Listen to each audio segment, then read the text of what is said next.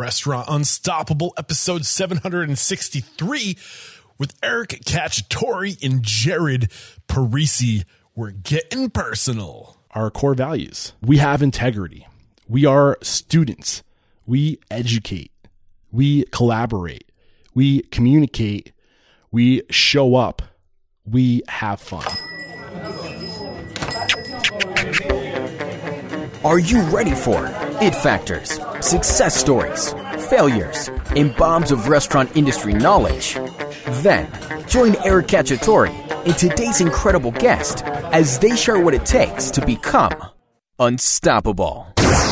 This episode is brought to you by Seven Shifts. Seven Shifts is a modern labor management platform designed by restaurateurs for restaurateurs. And Seven Shifts is trusted by over 400,000 restaurant professionals because it gives you the tools you need to streamline labor operations, communicate with your team, and retain your talent. And because you are Restaurant Unstoppable listeners, you get three months absolutely free. Get started at www.sevenshifts.com slash unstoppable. That's the number seven, S-H-I-F-T-S dot com slash unstoppable to get three months of industry leading labor management for free. What are you doing right now? I'll tell you what you're doing if you're in the market for a new POS. You're headed to toasttab.com slash unstoppable to set up your own demo, and you're going to find out why it's the most recommended POS on the show by a landslide. Guys, if you use my link, not only will you get the incentives that Toast is offering you by using the link, I'll also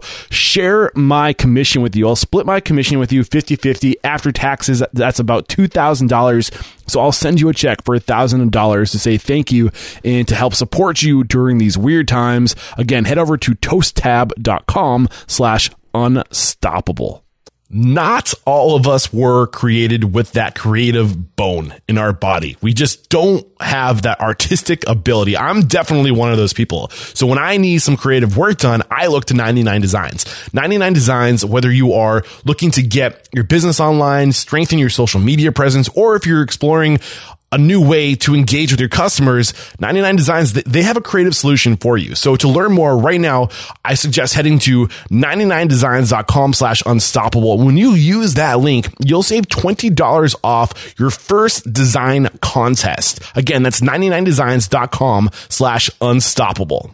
What's going on, Unstoppables? So today, Jared Parisi and I are getting personal. So if you're new to the show and you don't know what I mean by that, uh, this is the third time I've done this where basically we de- uh, dedicate an episode to uh, just kind of bringing you in behind the scenes to Restaurant Unstoppable, um, letting you know what's going on, letting you know what we're working on.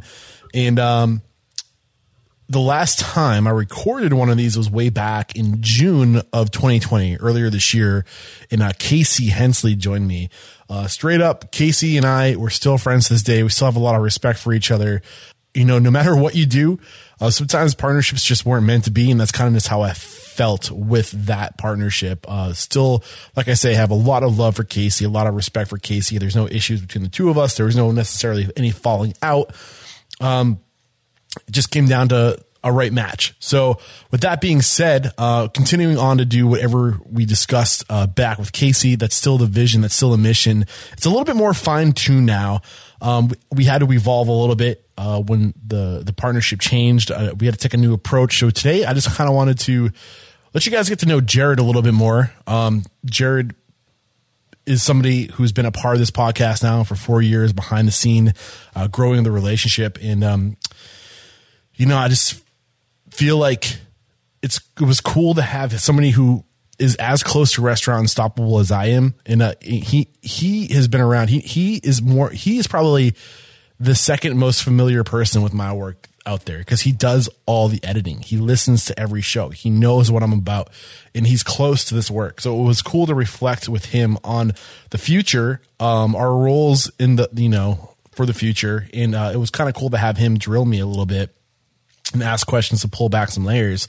But in today's episode, really what I'm trying to do is just give you an idea.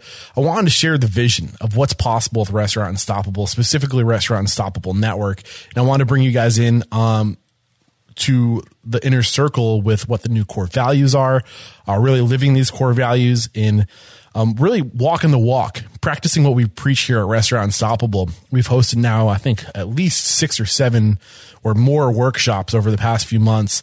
Uh, launching Restaurant Unstoppable Network, and we've had conversations around core values, around having a vision.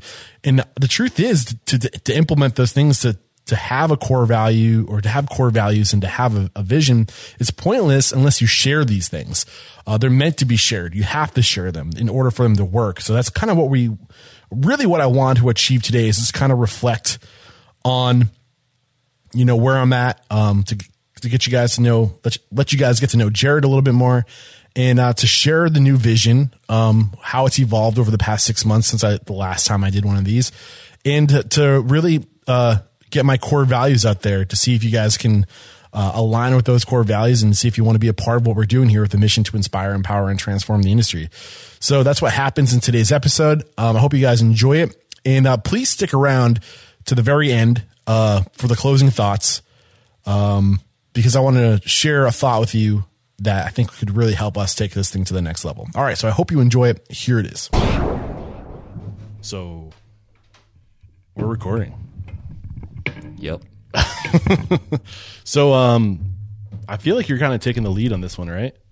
or are we just gonna chit chat? Let's just fucking chit chat and see what chit-chat. happens. Um, but don't be afraid to like speak up and challenge me and take the lead.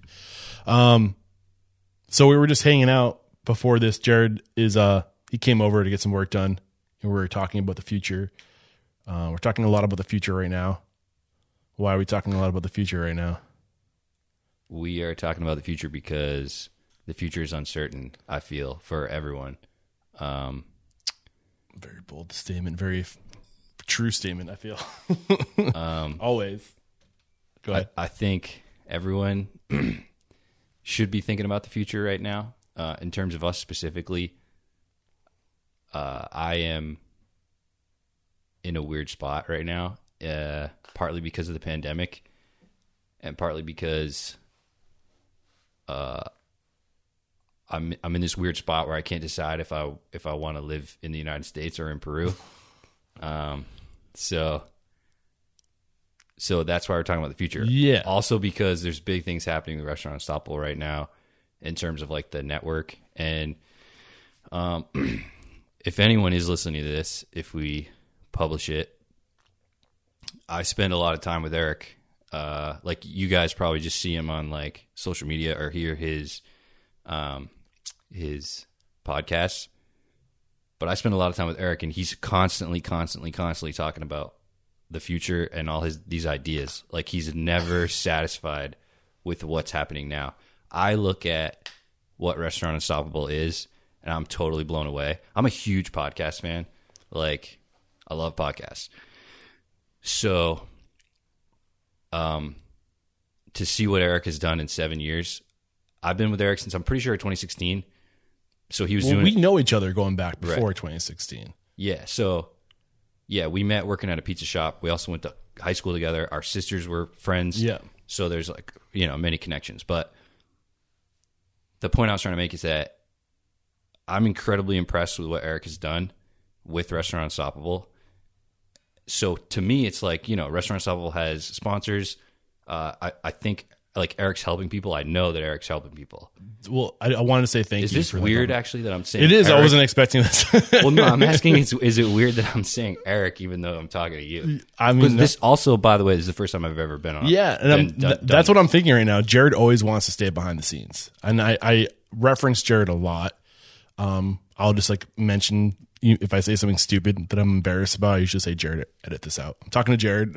Yeah, yeah. Um, but he's he's been he he's been on the road with me. He's traveled with me. He's always there behind the scenes. Um, and you know, it's weird. Like I don't know. Honestly, I don't know where I'd be without you because you have taken a lot of the load. Like I, it's so so what. So basically, when when I record an episode, we capture the audio, we capture the video, and then I shoot it off to Jared and I say it's yours now. And I don't have to worry about any post production work except for basically just dropping a code in with a, a playable link. That's all I do, and that that has saved so much time delegating, right? And surrounding yourself with people who are better than you are at certain things because I don't have attention to detail. Jared will tell you that I'm I'm horrible when it comes to like grammar, attention to detail, little things. I just don't pick up on them. But Jared is I, th- I would say that's one of your strengths. Yeah, I like details and I like I love grammar. I mean, I I, I also um, I recognize that like you got to change with the times and uh, grammar. I feel isn't that important when it comes to like when people communicate online and and when they communicate just like speaking. But I feel it's important that things that you read have good grammar because I mean because the details matter. Dude, people your guests your guests have said that the. Mm-hmm. I forget who it was Torchy's. I forget the guy's name. Um. Oh, His mantra Mike was Rypka. Yeah, his mantra was the devil's in the details. Mm. So like when if like if I go on a website like some kind like a news article and there are spelling mistakes, it's like do you give a fuck? yeah, it's like did you do thorough reporting? Yeah. because you couldn't catch like you used the wrong version of your.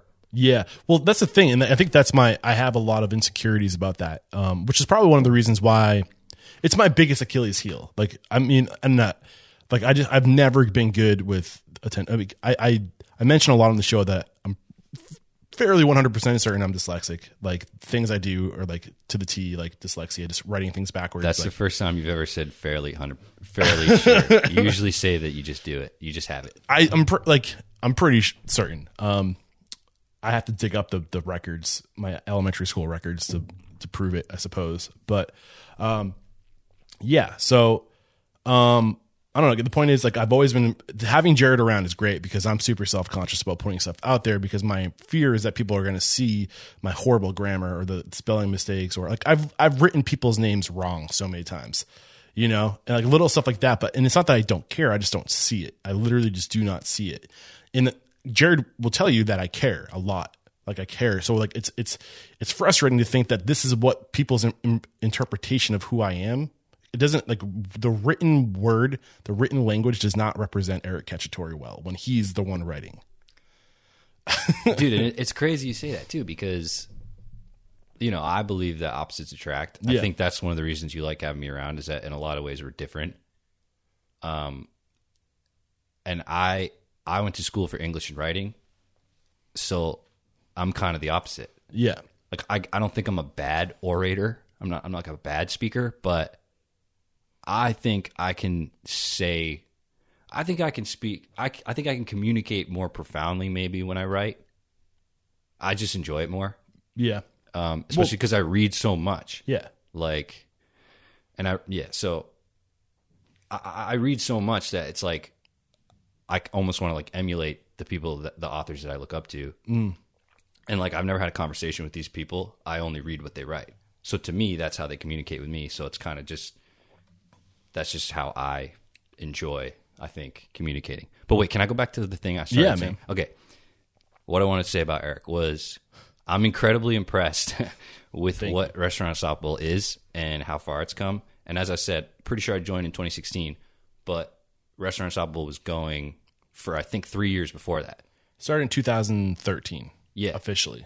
So he he built it himself. Like that's what blows my mind. He was by himself for three years. Like Restaurant Unstoppable today is like partly what it is because of me, but like ninety five percent is Eric. So like uh, my point is he's to me that's amazing that he has this podcast that has sponsors like people people respect him i see that everywhere we go dude people Yeah. I'm still trying to figure that part out. yeah. So it's like I almost feel like you need someone around that's going to be like, "Look, you're doing a good job. Like you might not think you are, but you're doing a good job. But also, you could do this to be better." yeah. So again, I'm, I'm going to get to the end of this point. I swear. Um, maybe I'm not a good orator. It would No, be you're so doing much great, better man. if I wrote this. Um, it's a, so impressive to me what he's done. And so it blows my mind sometimes that he's always, always, always thirsting for more. It's like, where can we go next? Like, what can we do next? Whereas to me, I've said this to people too, like uh, talking about you and Restaurant Unstoppable. I've been like, I've been like, dude, why aren't you happy just doing what you're doing? You know what I mean? And I don't know, like, maybe I can ask you that. Like, what? This is a good. This is a good way for me to shut up. yeah. Like, why aren't you happy with sharing these stories. Not that you're not happy, but like sharing these stories and like making a living off of it. Like maybe get into that. Like like why? because I mean, I think it's a multi prong answer. Like one, I think it's just like the the DNA of somebody who I consider myself an entrepreneur. And you hear all the time if you're not growing, you're getting worse. So like if I'm not getting better as a podcaster, I'm just gonna if I, if I started as Restaurant Unstoppable and it was episodes one through if you, you go back to episodes one through fifty, you know, it's me being like it's it's like a it's like I asked the same question to all my guests, and there's just like and I had to grow as an interviewer, you know. So that's just an example. So we went from like a a formatted same questions to all my guests to like I need to get rid of these questions so I can ask the questions I really want to ask because I'm curious about this person so then like I, I broke it's just like you just constantly evolve and you change things.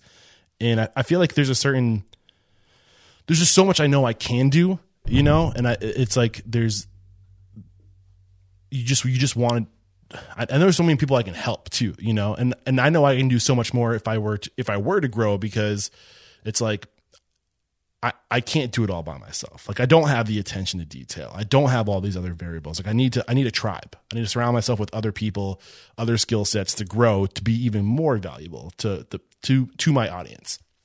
Um and you just listen like I'm constantly surrounding myself with people who are constantly growing.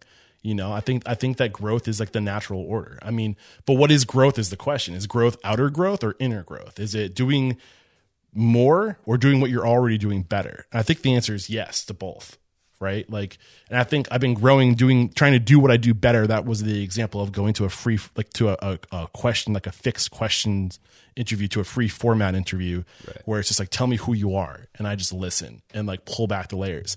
And I've learned that every everybody there's so many different ways to be successful in this industry that like a set of questions just doesn't do any one person justice. Like you need to let them be them and you just listen and you just they'll take you with you they'll take you with them where they want to go. You just listen you pull back layers. So i feel like there's just so much more like diversity in that approach but i, don't think i'm answering your question right now. The question is why why do you, why isn't it enough? I like think wh- why aren't you satisfied just I do think I'm insatiable. stories? Like I don't know, like I do think I'm insatiable, and I think it's it's um, you know, I, I don't know if I could ever, honestly, if I could just do a restaurant podcast and just show up and talk to people, um, and that's it, that's all I would do. But the truth is, I need more resources to, to do it the way that I want to do it. Like, so we're earlier, we were sitting here, we are talking like, what's the future of Restaurant Unstoppable look like? What, what's my ideal situation? I want my ideal situation to be like, who's the person in this world I want to talk to right now? Not necessarily a restaurateur, but like an author. And some of the names that I spit out were like Simon Sinek or Daniel Goleman, the author of Social and Emotional Intelligence. And like, I don't want to be in the restaurant industry. I want to be ahead of the restaurant industry where the rest of the world is and what they're learning. And then I want to pull these new lessons into the restaurant industry. But in order to to get in front of these people that I that aren't in the restaurant industry, that are in the bigger like world scene, um, I feel like I'm I'm gonna have to to lower that bar for them to say yes as, as much as possible. Meaning, like I will show up at your doorstep in the day and time that's most convenient for you to get a yes, and and and I want to be able to bring you with me because you have the attention to detail, and I want to be able to focus on the restaurant tour and just build, developing a a relationship with the restaurateur or the guest, and I don't want to have to focus on social media and all this other stuff.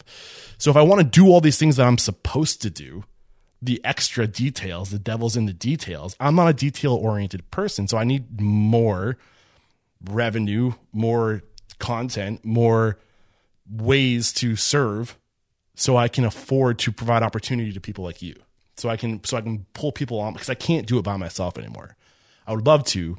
To frankly, frankly, I don't want to do it by myself anymore. Like I hate working by myself. I want to grow a team. Right.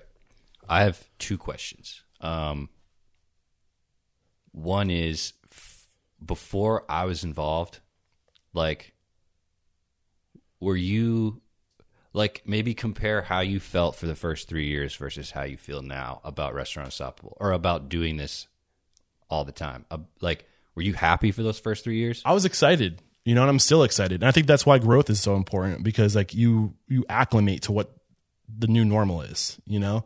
And like you achieve a new level of operation and then that becomes normal. You and then it's like, well, what's next? You know? Right. So when before you came on, like I not to mention like when you came on, I was still working full time. At Yeah. like I wasn't doing the podcast full time. It took me three years, three and a half years, almost four years to go full time on the podcast. So I was working in the restaurant industry. I was driving Uber. I was um, doing whatever I could to do this and pay the bills. You know, and then uh, you came on and uh I mean before you came on I was literally like doing like I was I, I was I wasn't on site yet. That was a big part of you coming on so I could have help being on site traveling to these restaurateurs because I knew that would make the interviews better. Uh, but I was doing all the recording you know, uh, I was lining up the interviews recording the interviews promoting the interviews editing the interviews and working 40 hours a week and Ubering and I was doing all my editing in between trips while I was Ubering. Like I was literally just constantly going. Yeah, That's like, insane. That's what I was. I was. I would. I would pull over and I would tap into my Wi-Fi on my phone and I would just edit in the car, and then I would get like a, a trip that would pop up and I would just keep on going. So, I mean, do you enjoy it more now or in those first three years? I, I so I feel like in the first few years I was just reacting, you know? I was just like just going reacting, reacting, listening, reacting, reacting, reacting.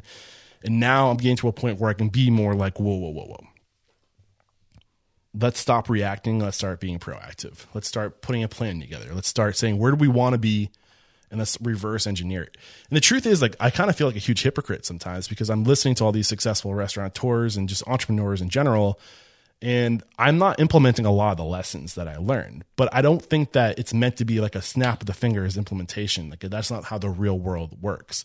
Because like I could, if you can't afford to pay people, how do you lead?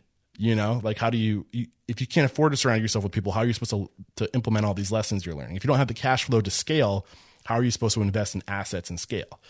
there's a certain level of just like showing up that has to happen before you can even start to implement the lessons you've learned. I'm at that point now where it's like, shit, I have excess income. Holy shit, that's weird. Like, what do I do with this? Do I, like, I like you're seeing you're seeing my my apartment right now. Like, this is my apartment.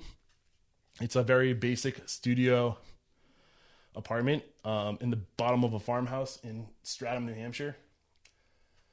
I feel guilty about this space because I feel like I'm being too extravagant. You know, like I'm spending a thousand dollars a month to live. I'm like, that's too much. I could probably live with 500 bucks a month to live.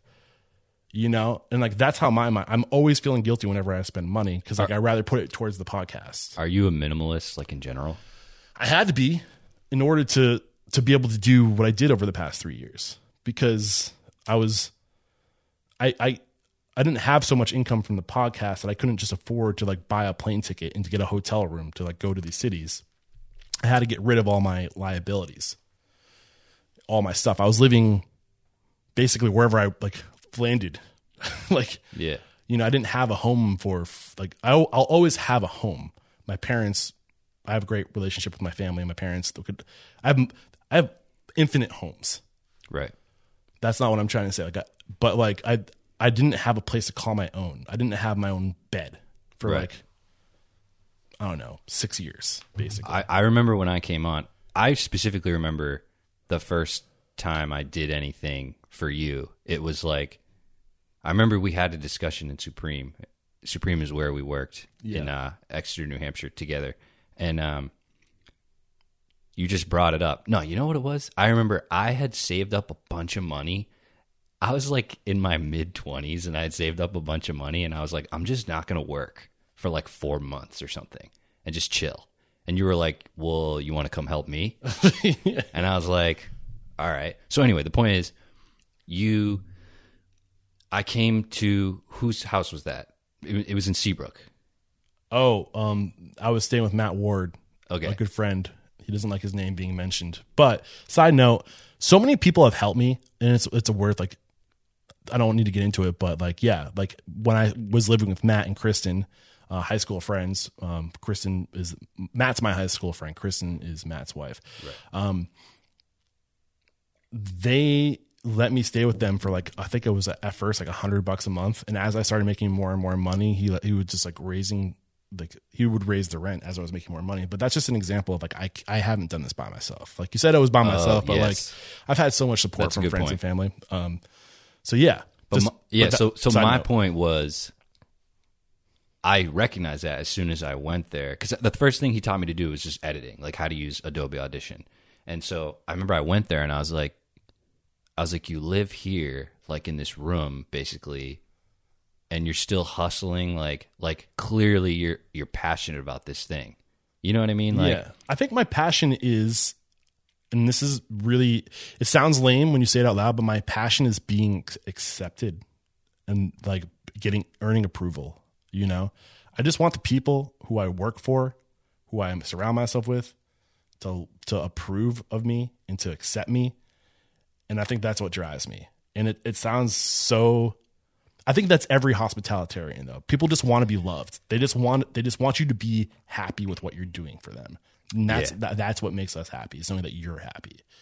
And um, It's- it's a. Can we talk? Can we get personal? yeah, Okay. You talk. I didn't know this term before I joined Restaurant Unstoppable, but you get you talk about like the hospitality gene, yeah. and I've never met anyone who has it more than you. Thank you. Like honestly, dude. Okay, don't thank me yet. so this maybe this is just like a personal thing. Sometimes it's like maybe it's just because I'm not really like that. Um, I, sometimes I feel like you're like too hospitable. Did, didn't I say that yesterday? Yeah, like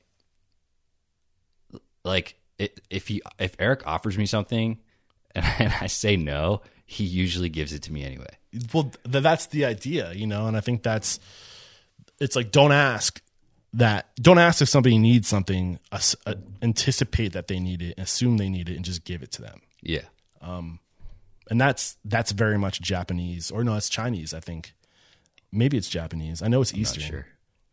That like they don't. That's their form. This is something I would certainly love to do. Western. See, this is what I was hoping that would come out of this conversation. There's so much more I want to do that I, I can't do it by myself. I need to be able to recreate myself and others. You know, I need to be able to automate parts of what I was doing to free myself up to even th- begin to think about what's possible. Because the the day to day just absorbs so much mental capacity. Your brain's working when you're going through and you're editing, when you're when you're reaching out to guests to invite them, to schedule them, to to promote their episode when it goes live, and all that's just like energy of stuff to do that you you're left with nothing to dream.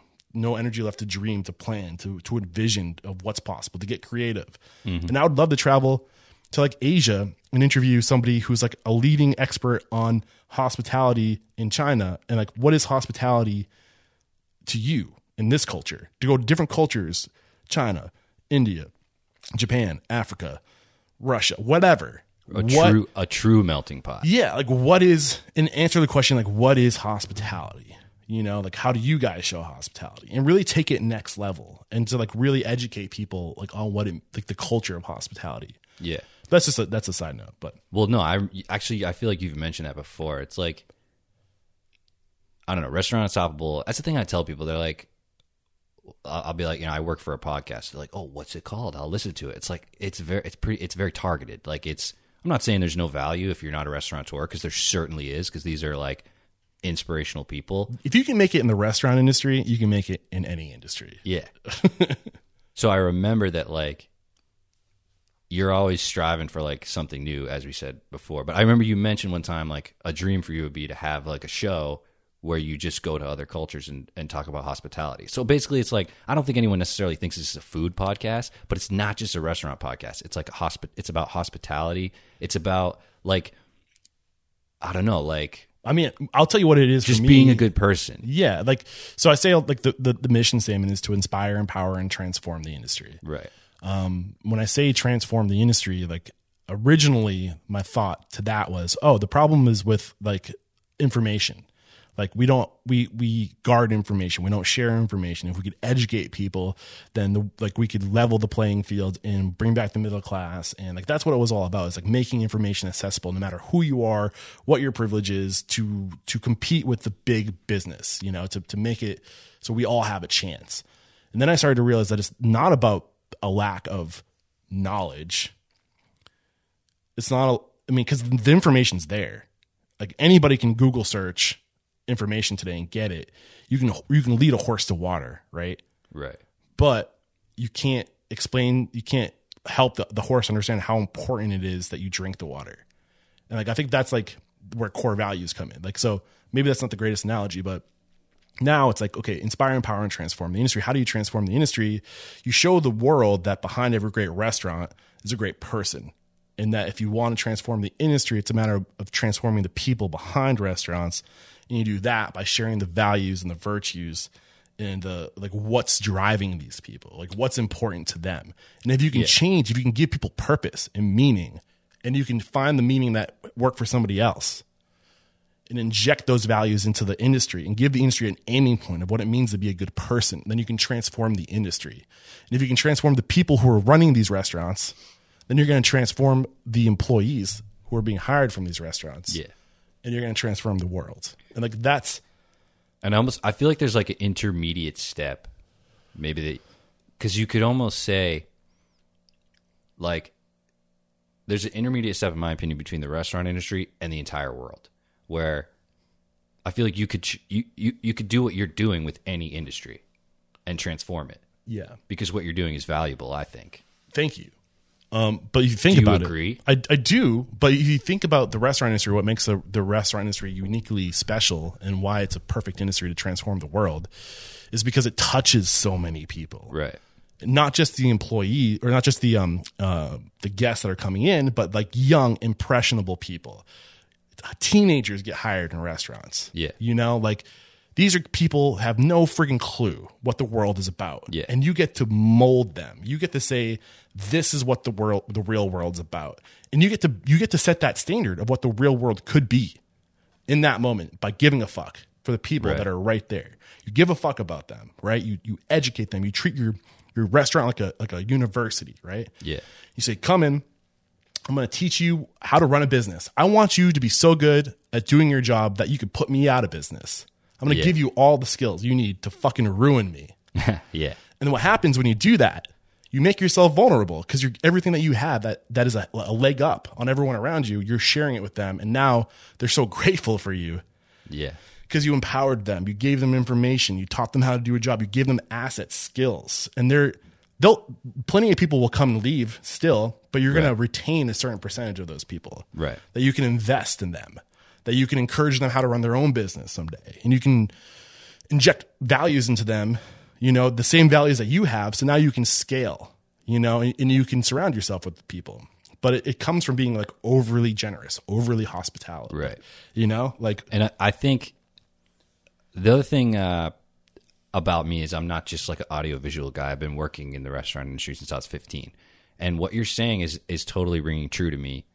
I mean, just hearing it, I agree with it that like plenty of kids work in the restaurant industry, Yeah. and if you're like a good leader for them or just a good role model, it, it, no matter what kind of role model you are, you will influence that person if they Yeah. work for you. Yeah. So you should be a good person and try to teach them valuable life lessons. So, like, my first job was when I was 15. I was hi- I was a busser uh, at this like uh, it's called Riverwoods. It's in um, it's in New Hampshire. It's like uh, it's like a high end assisted living facility. Uh, a super nice place. Like really, they treated their employees really good. But I worked in the kitchen. I was a busser, and there's this one guy. Uh, his name is Mike. Uh, shout out to Mike Geyer. He's the man. Like I was 15 years old, and I was working there, and like I- I just I remember him so vividly because he, I think maybe he just liked me or something, but he kind of like took me under his wing, dude. He taught me a bunch of things about cooking. He introduced me to all these kinds of different foods, and um, when I worked there with him, I worked there with other people, and and the majority of them I couldn't, I don't remember their names. Yeah. I don't really remember them. I could probably think back to that time and picture it. But dude, like Mike Geyer, like that guy was the man and he taught me so many things. And like I didn't realize it at the time, but and I'm not saying like I was a bad person and he made me a good person, but like you said, I was super impressionable and I just I just remember him as like a really good role model. And like funny story, dude, like I'm, I was a super. I kind of am a picky eater, which is a major problem when you go to other countries, dude. It's it's Uh, we went to Thailand together, which was interesting. Yeah. But you were pretty good. You were adventurous. You tried stuff. kind of, but it's but next to you, I was not.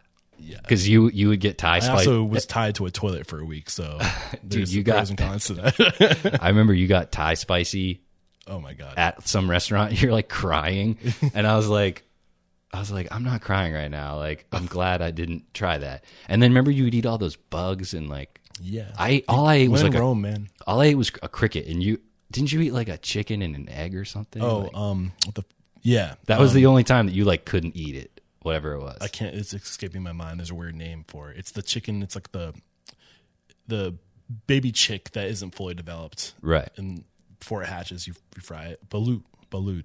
But even even like when I go to Peru, it's like, dude, Peruvians are so proud of their food, and I'm like, some things I just don't, and I don't like seafood, and their main dish is ceviche, which is seafood, and it's just like, I'm sorry, but I just my taste buds say no. I'm sorry, but wait, where was I going with this? Um, picky eater.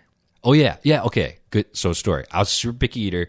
I had never eaten pineapple when I was 15 years old. Damn. And I ate some out of like the can, you know, like pineapple that comes in like the sugar water.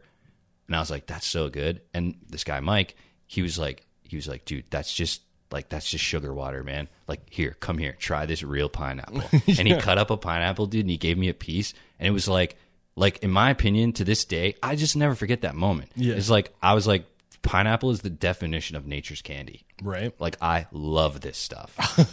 and it's like not to say anyone could show you pineapple, but like I just remember the things that that guy taught me. And I recently, I think last time I was in Peru, we reconnected on Instagram, and it's so weird, dude, because it's like I'm an adult now. Like I'm the Yeah. age that he was probably when he was like took me under his wing. Yeah. You know, and it's like now we're both adults. We're like kind of equals. But that, that's the, it's so important. I think we need mentors. We not just to learn, but also to not just to learn about the outer world, but to learn about ourselves Right. and what makes us special. Because we don't, and it comes up a lot on the show when I'm interviewing people. I'm like, when did you know that this was going to be your path?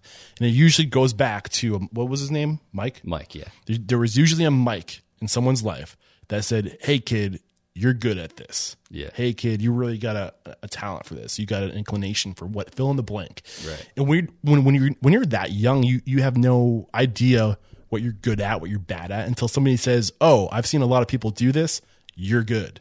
Right. And like, and we need that. We need that reinforcement. We need that recognition of being, and that's how we find our purpose is being recognized, right? Right. So, I think so. I mean, and that's that's how I feel. I'm I'm pretty sure there's some truth to that. I, Yeah. I mean, I can get into it, but that's not what we're here to do. Um, so it's so important, like not just to, um, you know, to share your values and to like recreate yourself in others and to lift them up to your level, but to also find out, help them find out who they are and what lane they belong in by reinforcing what they're good at and bad at. Um, because I feel like it's like that low road of our subconscious, you know, our subconscious that's paying attention to the data of what what's being told to us. And like that stuff people remember, like, oh, I'm good at this. Right. Oh, I need somebody to do this. Anybody know how to do like, oh, I'm good at that. Like I'll do it, you know? And I think too, like another thing that comes up in Restaurant Unstoppable interviews all the time is people say it all the time. They go, "You can train someone to do anything, but if they don't have the attitude, like then I don't want to work with you. If you don't have a good attitude, then I don't want to work with you. Like even if you're the best chef, if you're a dick and you bring poison to the culture of the restaurant, we don't want you here. Yeah. So I think like what this guy Mike taught me was not just like knife skills and about food, but he was just like a good person, like a good role model. And and I think that what he saw in me, clear I was 15 years old, I was a busser. I couldn't cut up anything Yeah. with a knife to save my life.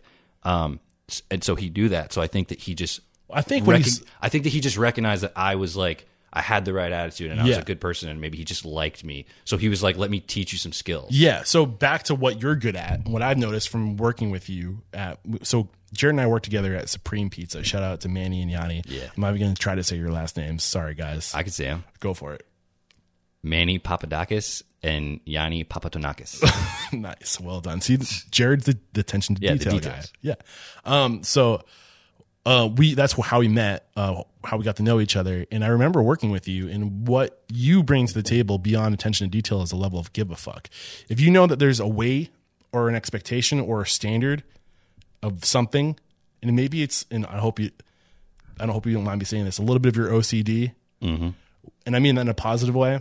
Major. Yeah, that like if you know something's supposed to be done a certain way and it's not the right way, like you give a fuck, and that's hard to find a level of give a fuck. Yeah. And your your attention to detail. That you know, I, think it's probably all a little bit of one thing, but you know, I think he probably saw that in you, um, and I see that in you. That's why I was like, and I saw that in you, and I was like, and I knew that you. I, I- there was another reason why I knew you were going to be available, but didn't I know that you wanted to get into like film or something like that, or like Well, yeah, I think I think you, even though I had an interest in like in film, um, I didn't have the skills. movies? That's what it was. Yeah, but I didn't have the skills. Again, this is the this is the point. Like Eric's like, it was like another Mike, and it's funny because they're both red. You, Mike was a redhead too. So, uh, those, those redheads, look Right. out for him. so um, I think you recognize that just like that, I had whatever that was, that attention to detail. I didn't have the skills. Like you had to completely teach me how to uh, edit audio. I didn't know how. Yeah. So I guess that's the point, and it- reflects what everyone says on the podcast, which is that like you saw that like okay, he has a, a desire in this field, and we get along, and like he has a good attitude. He doesn't know at all how to do this, but I'll just teach him, Yeah. and then you just move on from there. Yeah, and the truth is, it's so much. It's so much more enjoyable to share projects with people Right. sitting by yourself. Maybe that's not true for everyone, though. Like for me, though, I'm I call myself uh not. I'm not necessarily an introvert. I'm not necessarily an extrovert. I'm like right in the middle. I'm an ambivert where I need to share. Like I, I like to have my alone time, but I need to share things with people. I need to like What was that word? ambivert. Never heard it. A M B I V ERT. ERT ambivert. It's like a combination of like introvert and extrovert, where you have like the best of both worlds. Okay. Um. So anyway, this is all a really great conversation, but I feel like one of the reasons why I was like, let's just get on the mic earlier when we were sitting down. So Jared came over. So a little more context. Jared was going to go to Peru like a month ago. I've been trying to go to Peru since the dude. The first, I don't know. This is probably isn't important, but I my first flight to Peru is October twenty first, and it's today is what November. November 24th, Yeah, 23rd. and f- yeah, it's flights get canceled, they get delayed. You need a co- you need a negative COVID test to go to the country. Blah blah blah. I've been trying for a long time. Yeah. Side note. So basically, I've been trying to, like Jared says, I'm always thinking about the future. I'm always trying to, to do the next thing. I'm always trying to scale. So one of the reasons why I'm trying to scale right now, to come back to your, one of your previous questions, is when COVID 19 hit, if I could just drive around and talk to people and like have infinite budget and like just like travel and talk to restaurateurs and share lessons, I would do that. But the truth is, like with COVID 19, like my sponsors pulled out a little bit. Like they're like, whoa, this is, we don't know what the future looks like. We can't spend money until we know when money's going to come back. Right. So I put all my eggs into one basket and I, I was living off sponsorship. So Q2 and Q3, basically from March to J- July, I didn't have any cash flow. I got lucky. I, I got creative with Toast and I started saying, well, how about you don't give me cash up front and you only pay me for any conversions? And there's a high, you know, POS system is a big ticket item. Like Right. it's expensive. The returns on the affiliate relationships are good. So I just gave people like an undeniable great deal. yeah. And it's an example of the more you give, the more you get. thousand dollars cash back. When I tell people that you do that, they're like blown away. Yeah, but I, I'm like, you don't know Eric. Like, but it's you don't worked, get it. right? And like Yeah. people recognize that, and you have to shock and awe. You have to be overly generous. You have to, to be appreciated. You know, it has to. You have to give before you get. So that's what I was doing to survive. And then in, in that moment, I was like, okay, like there's got to be more I can do. You know, um, and that that was the idea for the network, where like, and it's been on the back of my mind to create some tor- some type of like membership based model. But the question was, how do I create that and not create a situation where I hate my fucking life because I have no desire to chit chat on people with people online all day. Right. So how can I do? How can I exist how I like to exist? Meaning, how can I just talk? How can I just have conversations and learn through conversations? And how do I capture that through a network? And um, what everything that's happening with the world evolving and technology getting better, um, I was able to plug in Mighty Networks, which is basically like a built for you social network. And you can use Zoom conversations and create events. So it's all about live events and literally connecting people via video conference and video communication around the world, around the nation who are in the restaurant industry, my, my network. So the, one of the reasons why it wasn't good enough is because it wasn't good enough. Like I had to, I had to diversify. I had to create other channels of revenue. Um, and that was a big part of it. Where where did you get the idea to do a network? Because I feel like you, I feel like what you just said um, is that um, it, it was sort of born out of I need to diversify my income Yeah. Um, or diverse diversify your revenue. But like, like where did you get that idea? Did you see it somewhere and say that works? I want. well, I, I got the idea. You you hear you hear people all the time. I mean, that's the thing. That's why, like, I think we were having this conversation when I was in Thailand, right? And I was like, I'm so stressed out because I need to pick a direction. I remember these conversations. I was like, I need to start sharing what I know. I've learned a lot. I need to start sharing what I know. But what I know, different things are constantly contradicting each other you know? And like i'm never going to think there's one way to do anything because it all depends. And you constantly see online and in the world like experts trying to say they have the solution they have Right. the trick they have the answer. And it's Is- all bullshit. is- yeah, isn't, I was just gonna say, isn't that just the sales pitch? Isn't that just how you get but attention? yeah and like what i'm figuring out is it, it, what works for this person might not necessarily work for you because one you have different skills and weaknesses two you have different desires different places you want to be in life different values so it all depends you know um and that's why i was like when when we were first in Thailand, the first time we went to Thailand, why we were in Thailand is because it costs two hundred dollars a month to live in Thailand, and the food is even cheaper. You know, you can live, you can exist in Thailand for next to nothing. So what we would do, I'd go on like a three month long road trip, get fifty episodes, Yeah. and like come back, and then just coast on that content and live in Thailand and work on the podcast, not in the podcast. Right. Um, the first time we were trying to create that membership site, and like we didn't, I didn't have the hard skills to to code to develop, and I didn't want to. Ex- and You ha- you had the idea for the network while we were in Thailand. I mean, the the so uh, to kind of like unpackage it a little bit more, we've already identified that I'm not good with attention to detail. I'm not good at creating things. So people are like, you need to diversify. You need to share your knowledge. You need to create a course. You need to Right. create a membership site where you where you create things and you give people things. I'm like, I don't want to create anything though. Like, Yeah, I, re- I think I remember that it started with courses, right? Yeah. and then it became well, the best place to do courses is within a network. Yeah. So what I know, like what makes me uniquely Eric Cacciatore is that I'm not the like I I'm not the guy who knows how to do everything really well. I have a really good general idea of what the done the job done right looks like. Yeah, Um, but I know who is the guy or gal who's really good at doing the thing. right. So why would I recreate what's already been created when I can just help people connect with the things they need, depending on what uniquely makes them them? Right. So I'm not going to say, hey, if you're Joe Smith and you want to open a small mom and pop, I'm not going to introduce you to somebody who's going to help you franchise. You know, I'm going to find the person that does the same thing, but for independence or on a small scale or like whatever. Mm-hmm. So It's like you're you're like a talent agent, but you're not doing it for money. I'm I'm a I'm a person that wants to help good people connect with other good people. Right. You know, um, and I think that's what. It, so when you whenever you're creating anything, you need to look hard at yourself and say, what are my unique selling propositions as a person, and how can I create something around my assets as an individual. Yeah. So instead of I- have no desire to create a course. I have no desire to to get into the dirt and go, here's the step by step process too.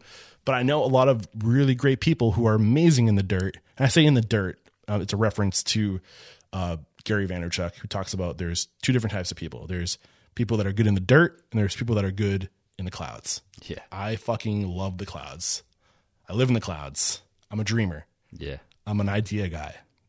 I I'm good at seeing somebody else and being like, "Wow, you're really good at that." Yeah. And I'm good at giving them purpose. you know? Um, because I have, because I see the big picture, I see purpose, you know, Right. I have vision. Um, so I recognize that about myself and I lean into that and I surround myself with Jared Parisis, you know, people who are good in the dirt.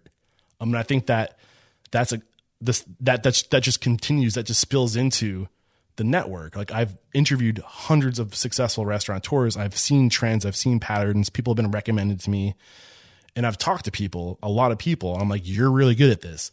Why don't I just promote you and then give you a place to to host your content, your courses, your expertise, and I just help you connect with people who are right for you. And how has the reception been of that? So, um, Like, well, well, let me ask you this: Do people who create courses, do you think the course creators of the world need someone like you, or are you just an answer to the people who want courses? it's not just courses; it's community. You know, and, Okay. um, and I, th- I think of Restaurant Unstoppable Network as a marketplace.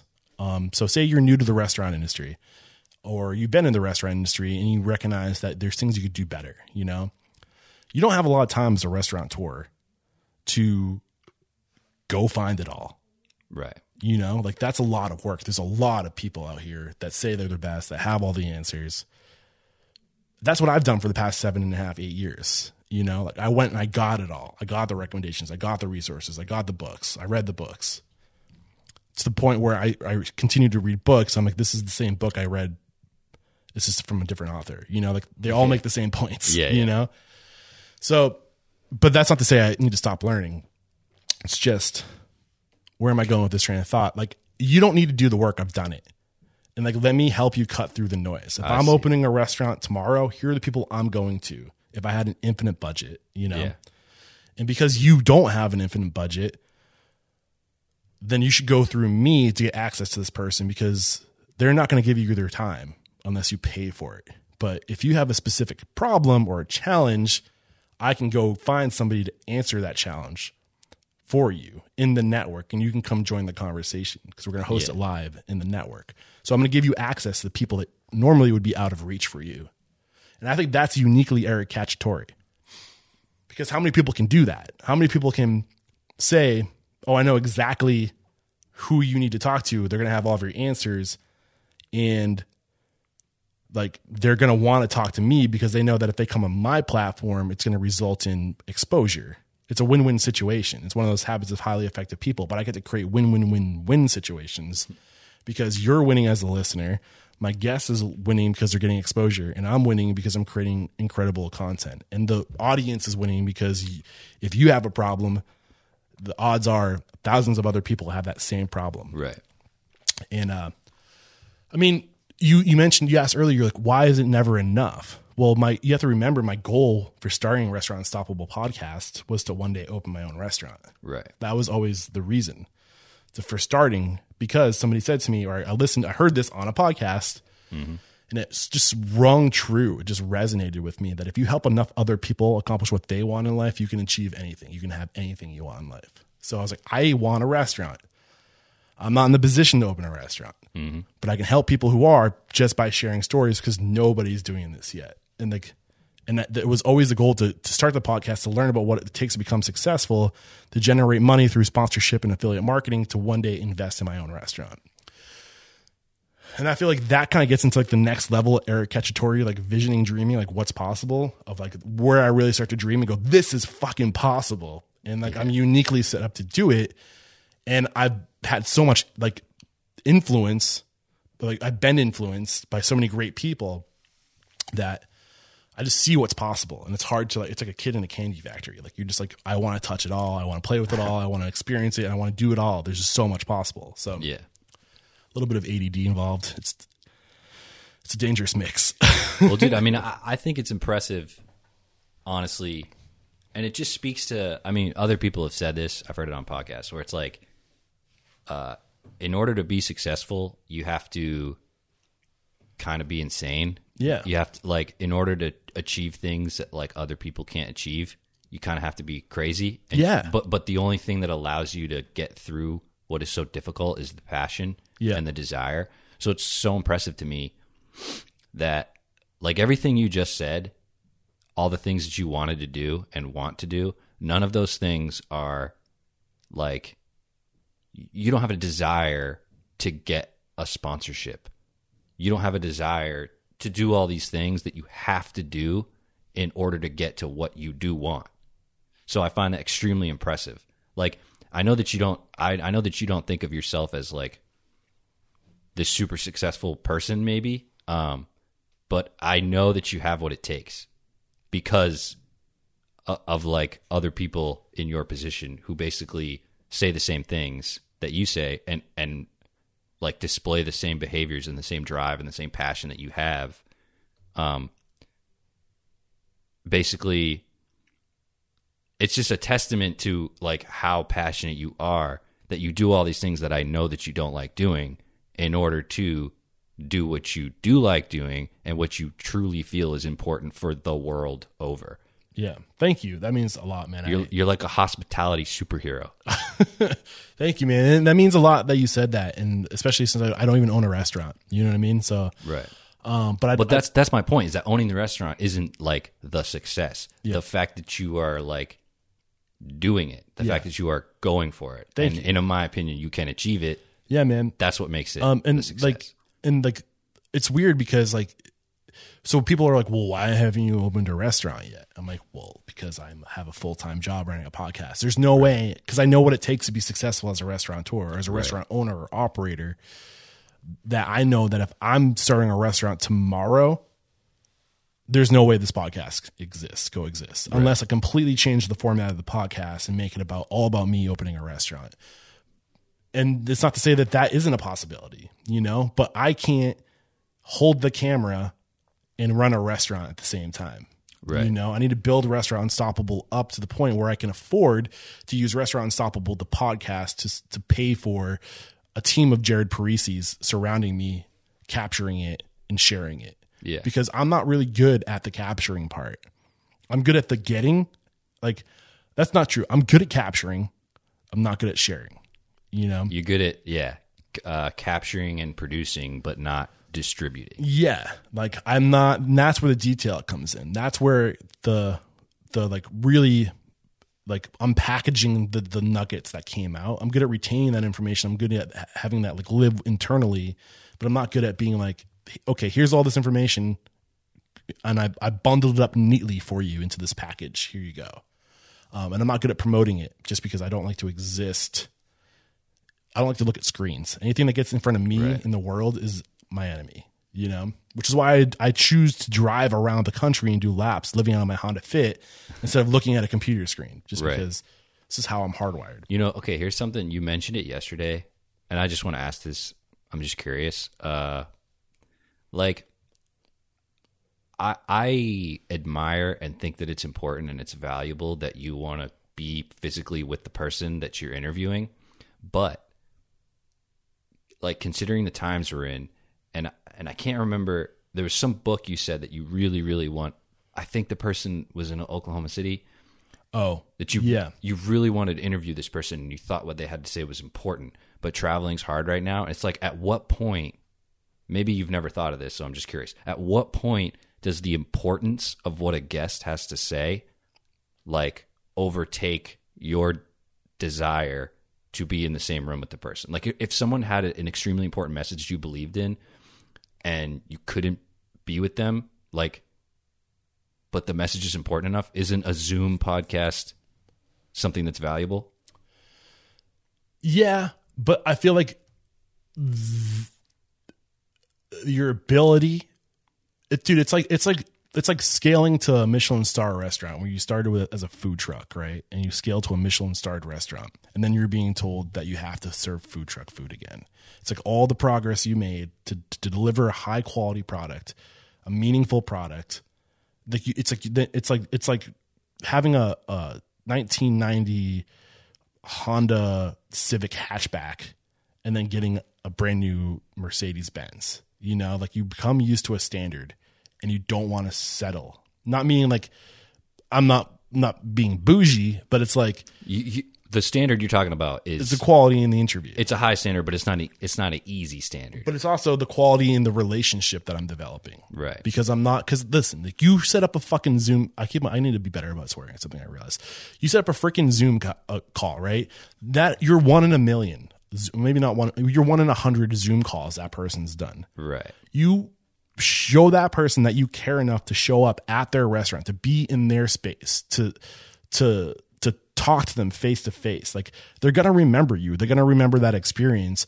Um, you're going to remember them, you know, and the, and the relationship is always stronger because then there's the after interview conversation, the after interview drink, the after interview meal, Right. the, the before the interview conversation, the Yeah. who else are you in town to talk to? Oh, have you thought about this person? Have you thought about that person? You know what?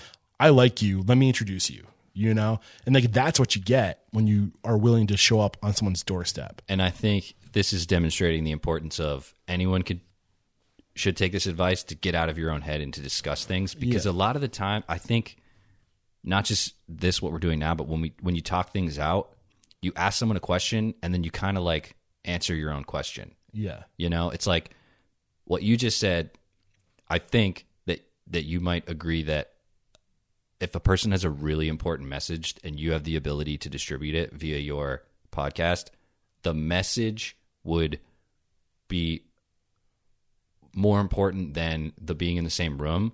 But what's more important than the message and being in the same room is the relationship. yeah, And I, the, the I guess the point I'm trying to make is that I know that you value relationships more than those other two things. But in wondering, like I didn't connect the two.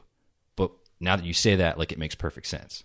Well, it, it's if you know two or three people in a community and that you earn their approval, they're going to open up their entire network to you, which is a huge part of it. Because I don't like to cold email people. Like I want to like show up and intro and shake your. And it's just all that just has so much more impact, you know. Yeah. And then there's the other stuff that just like the, the you and I, the audio quality of this interview is way better than Right. a Zoom call, and then our, our our ability to communicate is way better because it's instantaneous Mm-hmm. and like you're reading. You're not just listening to me; you're reading everything I'm doing. Like, Yeah. I want to say something. You can tell because I'm I shifted to my seat. Right.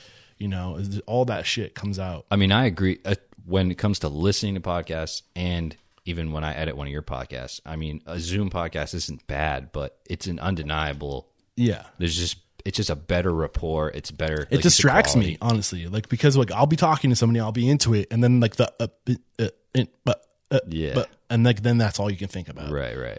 Because you're like, God damn it! Like I like this is such good stuff, and I know my listeners can't hear this right now. And then you get derailed, and just all the entire experience is not as good. Yeah, and I mean, millions upon millions upon millions of people have said this, but it's like, you know, the internet and technology like connects us. Yeah, but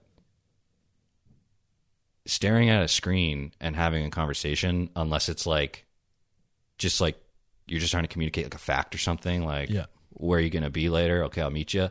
Like, it's just, yeah, dude. Staring at a screen is like, you can feel like you're trapped Yeah, you're like tractor beamed into this little 18 inch square yeah. and It's you're just like it's not the same. You've been there. You've been there on the road with me. You know what it's like. Yeah. you know it's it's way better. Today's episode is brought to you by Seven Shifts. Seven Shifts is a modern labor management platform designed by restaurateurs for restaurateurs. And effective labor management is more important than ever to ensure your profitability and restaurant success. Trusted by over 400 restaurant professionals, Seven Shifts gives you the tools you need to streamline labor operations, communicate with your team, and retain your talent. Best of all, Seven Shifts integrates with the POS and payroll system you already use and trust like toast, turning labor into a competitive advantage for you and your business. To get three months absolutely free, head over to www.sevenshifts.com slash unstoppable. That's the number seven, S-H-I-F-T-S dot com slash unstoppable to get three months of industry leading labor management for free. Get on it. Um, do you want to talk about the future, visioning? That was kind of one of the things we wanted Yeah. to, to unpackage, right? Yeah. Um, because you said like it's never enough. right so when I think about the future of Restaurant Unstoppable, I, I do want to o- own my own restaurant someday. But Yeah. it's like, okay, well, how? What's the best? What, what's the thing that makes sense for me?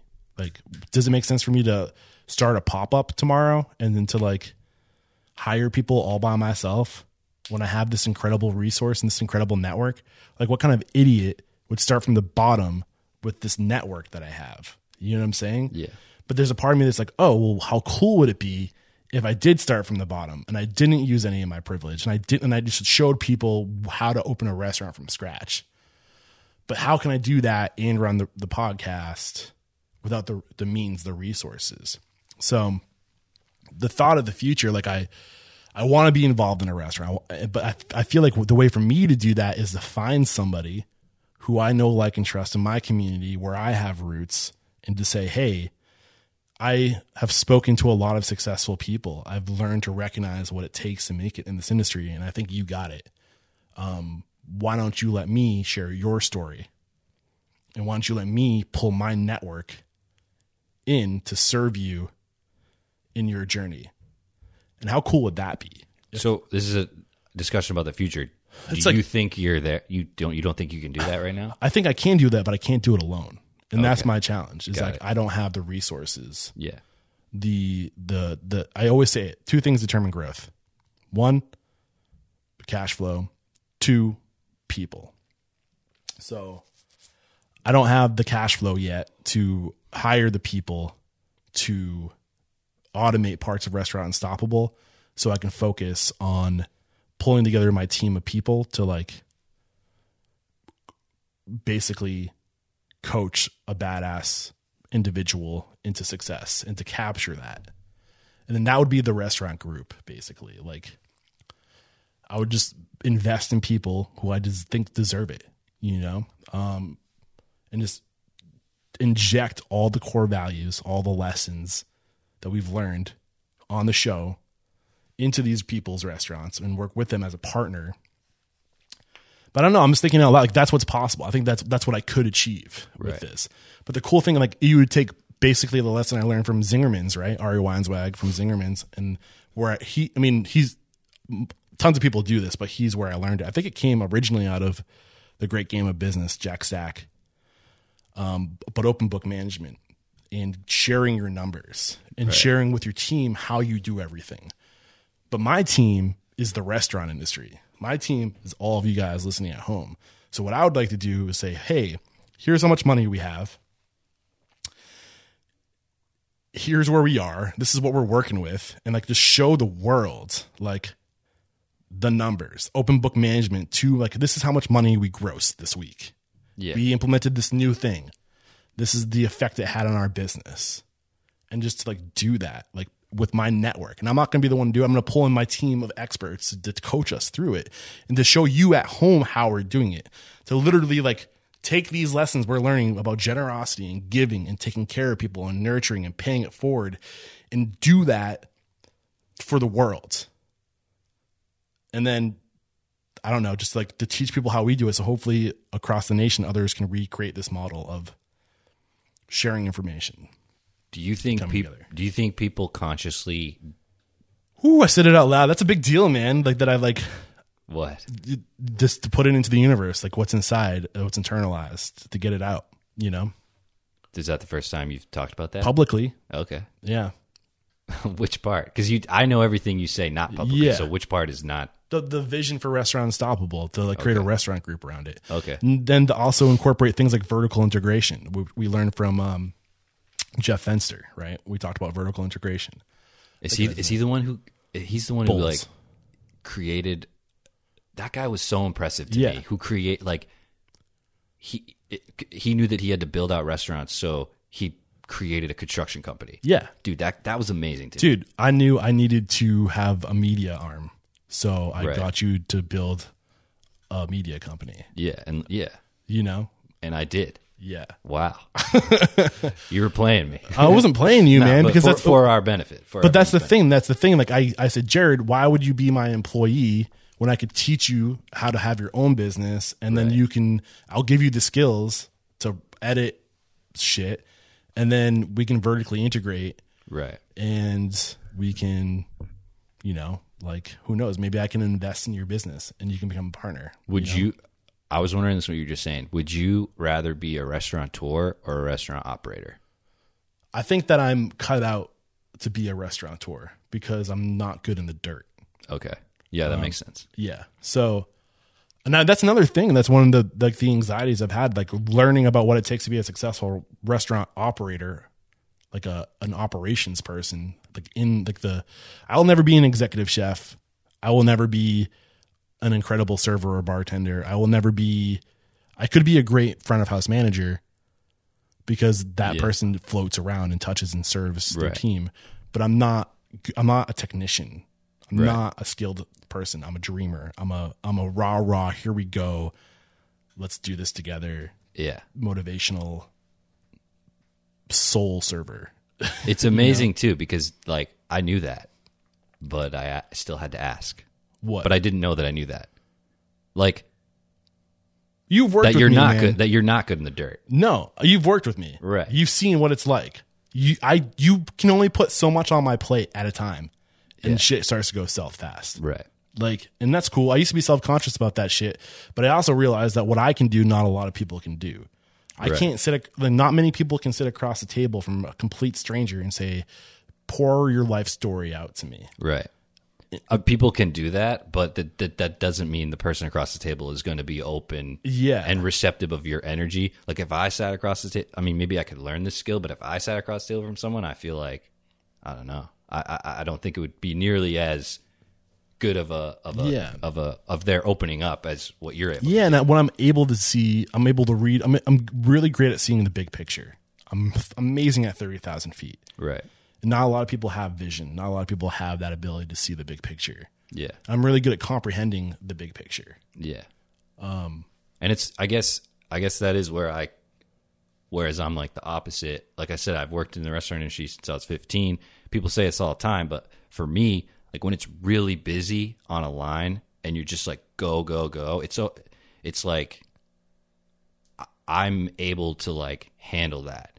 You know, it's one of those. You know, they talk in the. I would assume everyone feels this.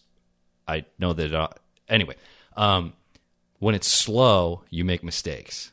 When it's busy, you don't. Yeah. You know what I mean? There's a bell curve associated with that. We learned about it in human factors as when I was a commercial pilot. Yeah. So the the bell curve goes, and as stress increases, alertness increases. Right. And then there's a tipping point where it, it becomes so stressful that all of your alertness just plummets. And it's a bell curve. And like there's a there's a certain. no, you're level- right. Yeah, you hit a wall. When it's So, too like, busy, sometimes you when hit it's a wall. slow, it's it's complacency kicks in. And that's what it Oh, yeah. is. Um, but when there's a level of stress, you're more alert. Right. So it and then you hit a wall, and then it just plummets. Right. Another like I knew that, Yeah. but you had to say it to make me realize. Um, dude, so the vision for Restaurant Unstoppable, um, the vision for me, what I, and this is really cool that we're, this is, so this is like an example of the vision of Restaurant Unstoppable. Like I'm sharing with Jared the vision. We're talking about the future. We're trying to see how our lives fit together. And this is, we had Ari on the show. This is something I feel really guilty about lately is that like I've been, we've been learning all these skills, but I've been going so hard to, ch- to share the lessons with my audience that I'm not implementing any of the shit that I'm learning in my own business. I feel like a hypocrite, you know? Um, so the vision for Restaurant Unstoppable is to be like a university um, where if you can come hang out in the university and I can connect you with my instructors, the people who are good in the dirt that can help, we can go to them over and over again to to serve people in the network, the restaurateurs that come to me and say, "Hey Eric, I have this issue. Do you know who I should talk to?" okay, I don't know, but like let's find out together who the person is, and I can probably get them on the show, and I can probably put you in front of them. Right. Um, and then it, if if we can use that, that will be what will increase our cash flow to then start investing in people that are in the network to say, hey, you know what? Like you have everything it takes to be successful. You have drive. You have the hospitality gene. You you're good in the dirt. You're a great leader. You have a soul, a heart, you know, and you have the background, the experience. You came, you you worked for these incredible people before opening your own place. Like I know you know what success looks like. You just need a break. Let me be your break. Let me invest in you maybe that is only a few thousand dollars to like get what you need to do pop-ups and then and then in return you let me share your story you open up your finances to the world you lift up your skirt and that's a hard thing to do to be vulnerable yeah. but it's a very rewarding thing. You know, it can be very rewarding. So like that's what I would like to do where I literally just start to use my influence to help. I think I told you this the other day. What what did I send you? Like like okay, so I was super stoned. I'll admit it, but I was laying in bed and I like recorded like three things at like midnight or like one o'clock in the morning because this is what happens at night. I I'll like get stoned and I Mind just, racing. Yeah, like the the the I just can't I can't drop it.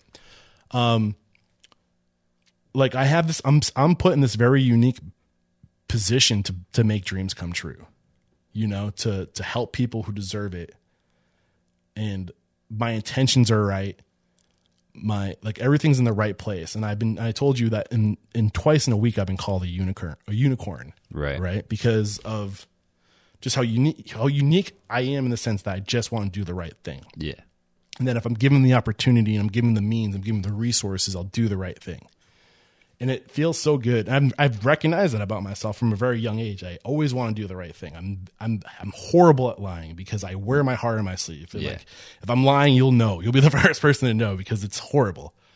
Um, and I just want to use my influence to, to like to do the right thing and to make an example of what the right thing looks like. You know, and to, Yeah.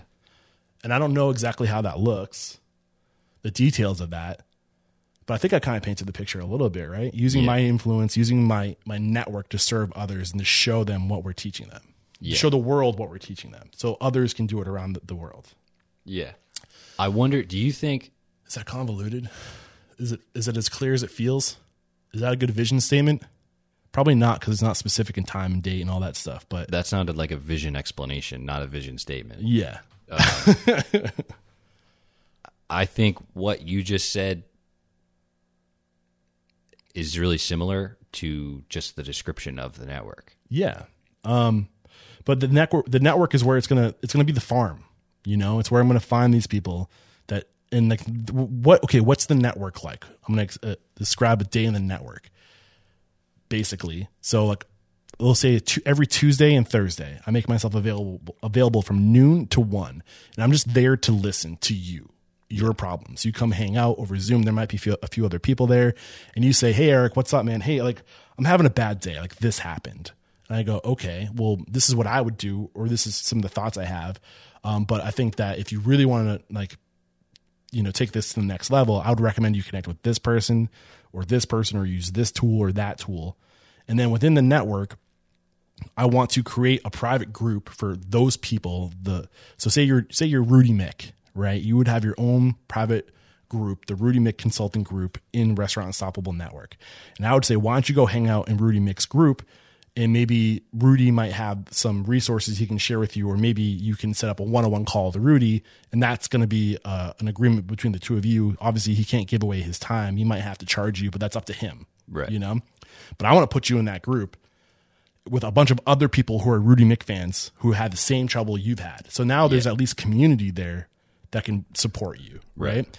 And I want to do that. So say like, oh, my POS is garbage. My POS is shit. I'm like, well, why have you looked at you know Toast or Square or any one of these other POSs that are always being recommended on the show? Why don't we put you in the private Toast group where there's a representative from Toast there to answer your questions and other restaurant owners who use Toast so you can get support on that thing, right? So it's just creating community around different instructors and different tools and resources and different specialists that are willing to share their information. But like I said, I can't, I don't know what that agreement's going to look like between you and them, but I can connect you. And all these people that I'm mentioning, all my experts, all these tools, they're in the network too, and they're not allowed to sell to you unless they're in their unless they're in their group because you've opted in. You're saying I'm interested Right. but they're allowed to give information. They're allowed to answer your questions. They just can't sell. So Yeah. the more value you create, the more you give, the more you're going to re- you're attract onto yourself people in the network to join your private group. So then you can convert them as a customer if it's a right fit. If it's not a right fit, you just opt out. You leave. They can't touch you. And if they're not behaving, I'll kick them the fuck out because I I let all my experts. And this is very transparent. Like if you're in the network, if you're a past guest in the show, if you're a tool or service, you're not paying to be there. You're there for free. You know why? So I can kick them the fuck out if they're not behaving. And that's why I love it because I have control. It's not Facebook. It's not a, like a social. It's not Instagram. It's Restaurant Unstoppable Network. Yeah, I was just going to say the big difference, and I think this is valuable. I think people will appreciate this. Um, is that, like you just said, if you don't want to hear from a person or a topic, uh, or like a service or whatever uh, Yeah. they're pitching, then you leave the group Yeah. and you don't have to hear it anymore. Yeah. Like recently, there's no like algorithms involved. Like recently, I watched a video on YouTube. This gonna make me sound so nerdy, dude Let it fly, brother. it, it was a review of a PlayStation 2 video game about surfing. and like on the internet now, like on Google, I'm constantly being shown like articles and videos about surfing. And it's like can I just can I just poke my head into a topic and like check it out and then come out of it? Can't I just do that on the internet? The answer is no. You really can't. Yeah. So that's like, I mean, I recognize this from the start that you don't want to make something like a social media platform. You know, No, it's, more. It's it's a literal. So like it's high touch. Yeah. So if you click on the link right now to to join Restaurant Unstoppable Network, you will be redirected to you know um, create your username, your profile, enter your credit card information. Um, and then you have your own profile, like you would on Facebook. Like it's the Jared Parisi, you know, your profile, your description, where you are in the world, where your interests are, and all that. Um, and then you'd be able to connect with other restaurant unstoppable listeners around the nation and reach out and say, "Oh, I see that you're in fast casuals. I'm in fast. Ca- oh, I see you're located in New Hampshire because I use this feature that lets me see who the closest people are in the network to me." Um, so you can. It's a way for you to connect with other restaurateurs who share the same values because they listen to the show and they're on board. You know, they're about it. Which I want to share my core values with you guys and maybe talk about those before we wrap up today. Um, but first, I want to just get the vision out. Yeah. So you're saying these are people that are like me. I know, like, and trust these people because they're Eric's network who have come onto his radar organically and naturally, and they've served Eric as guests on the show. I can listen to all their episodes. Here they are, you know, and I can choose who I want to learn from. It's basically think of Restaurant Unstoppable Network as a university, um, that I'm pulling in all my instructors, and you get to choose the instructor you want to learn from. Right. I was gonna. I wanted to actually. I mean, you said it, but I wanted to uh, uh, enforce that because of what? Because I work in the network too. If if you are running a kick-ass business, like everything's awesome about your restaurant, but like you kind of have like a tainted culture. Yeah. You got like someone in there that's like messing up your culture. There's a culture section on in the Restaurant Unstoppable Network. Yeah. Where you will be only basically Topics. only yeah only thing something that's tagged as culture so like if you if your operations are awesome and you're like i don't want to pay for operations advice you know what i mean you don't have to you can you can you can target what you want Your areas of weakness. Yeah. exactly Yeah. i think that's very Yeah. valuable so I mean, there's just so much we can do in the network. Um, and honestly, I haven't been growing it very fast. I think there's like seven people or 70 people in there right now. But I also don't want to rush because I want, I literally, I offer the opportunity for a one-on-one with me every time a new member signs up because I want to know who they are. I want to know why they joined. I want to understand their business and I want to put them, and I want to show them around. I want to be hospitable. I yeah. want to, mark zuckerberg doesn't hit you up when you want to join facebook Yeah. let's just say that Exactly. And um I want to serve you, so I need to understand who you are. And I need to understand I need to understand what your needs are so I can put you on a fast track. Um and I can let you understand how to get the most out of the network. So we do coffee with Eric twice a week. That's two hours of just time, FaceTime with me and other people around the nation. And my my sometimes my experts come and hang out. Rudy Miick has come and hung out for coffee a few times. Yeah And then I can also invite people to coffee in, Er- with Eric in my network just to like talk. Also, something I'm trying to do now, every time I have a guest on the show, a restaurateur who shares their life story, I'm trying to book that person for a 30 minute Q and A in the network. So if you listen to an episode and you're like, oh my gosh, this was amazing. Like this sung to me, like this is the person I need to meet. Well, now you can, you can literally join a, a conversation. I'm calling it shop talk where you get to talk shop with the people that I'm having on the show and ask your questions about the episode. Sometimes I can't ask all the questions. Sometimes you wish I went deeper, but I didn't. This is your opportunity to do that. Um, and then there's the workshops, which is basically as I'm listening to people and as they're saying, "Oh, this hurts. There, there's pain here." I'm like, "Well, let me solve that. Let me go find an expert to have a workshop to solve your problem." And it's a combination of me reflecting and being like, I know we need to have a conversation around visioning.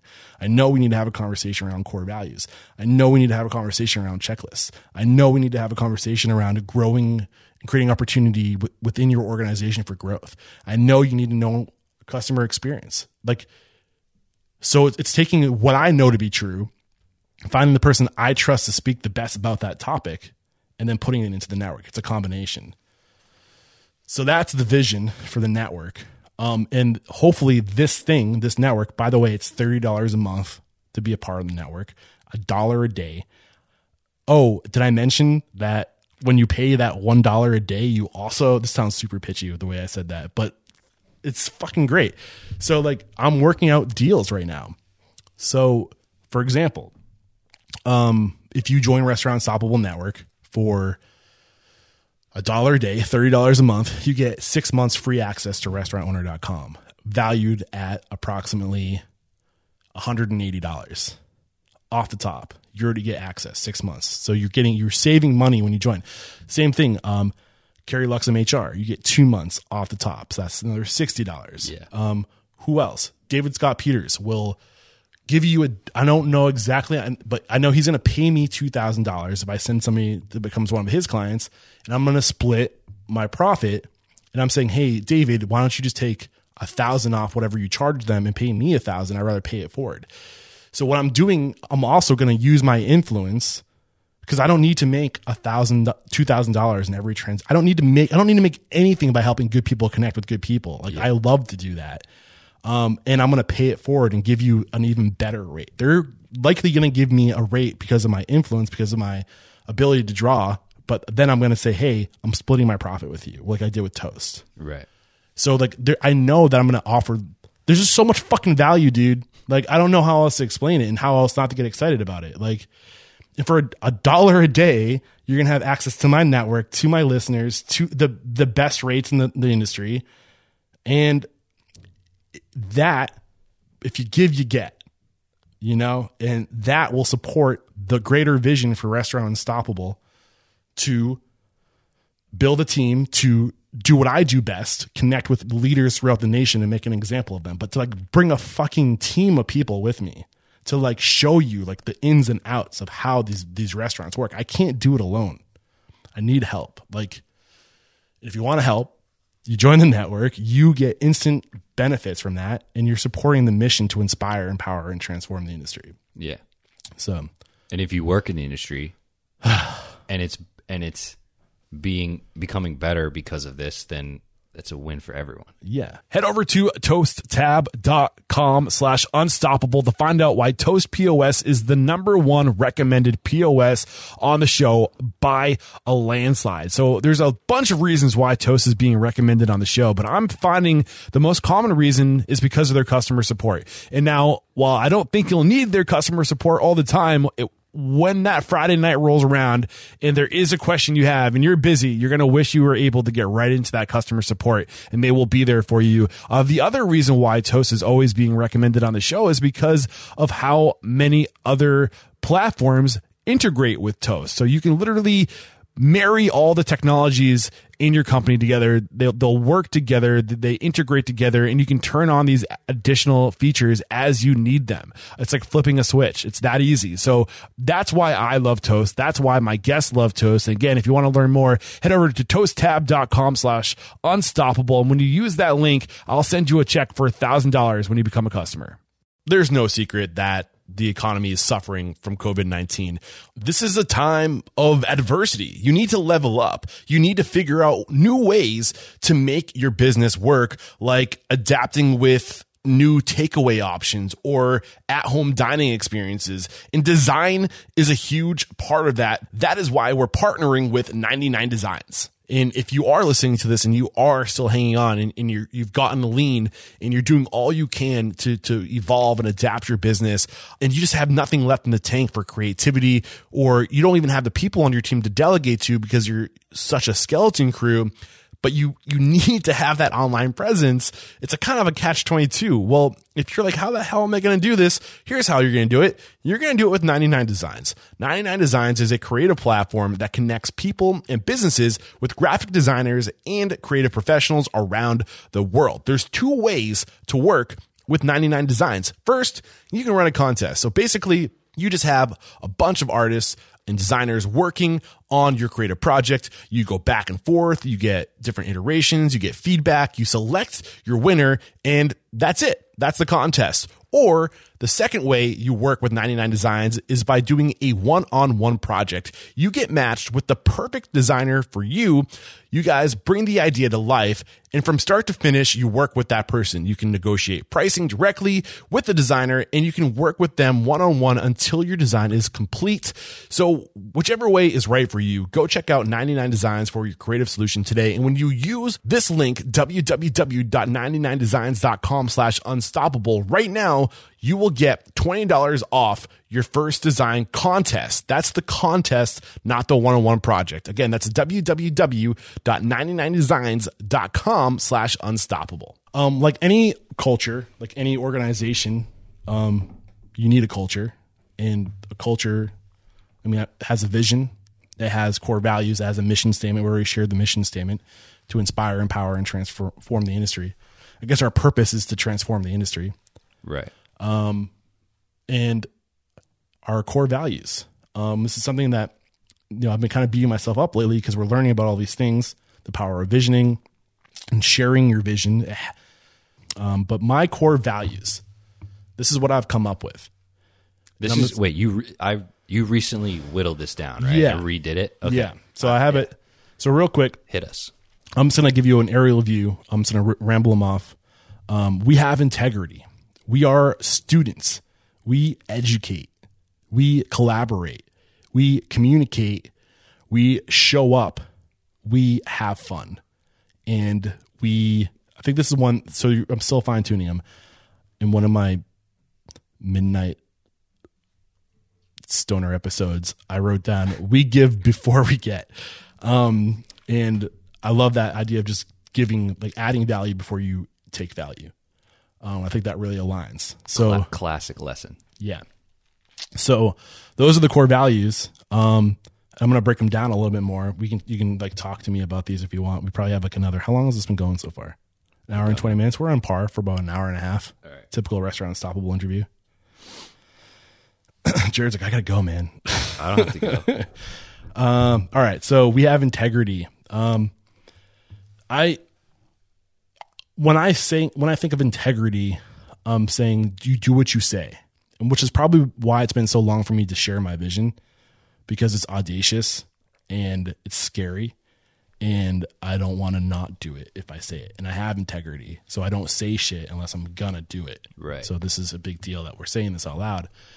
And uh, I like to say that trust is my unique selling proposition because I've I've spent the past eight years putting this filter up to protect my listeners, to only go after people who are being recommended, to only promote the tools and services that are being recommended.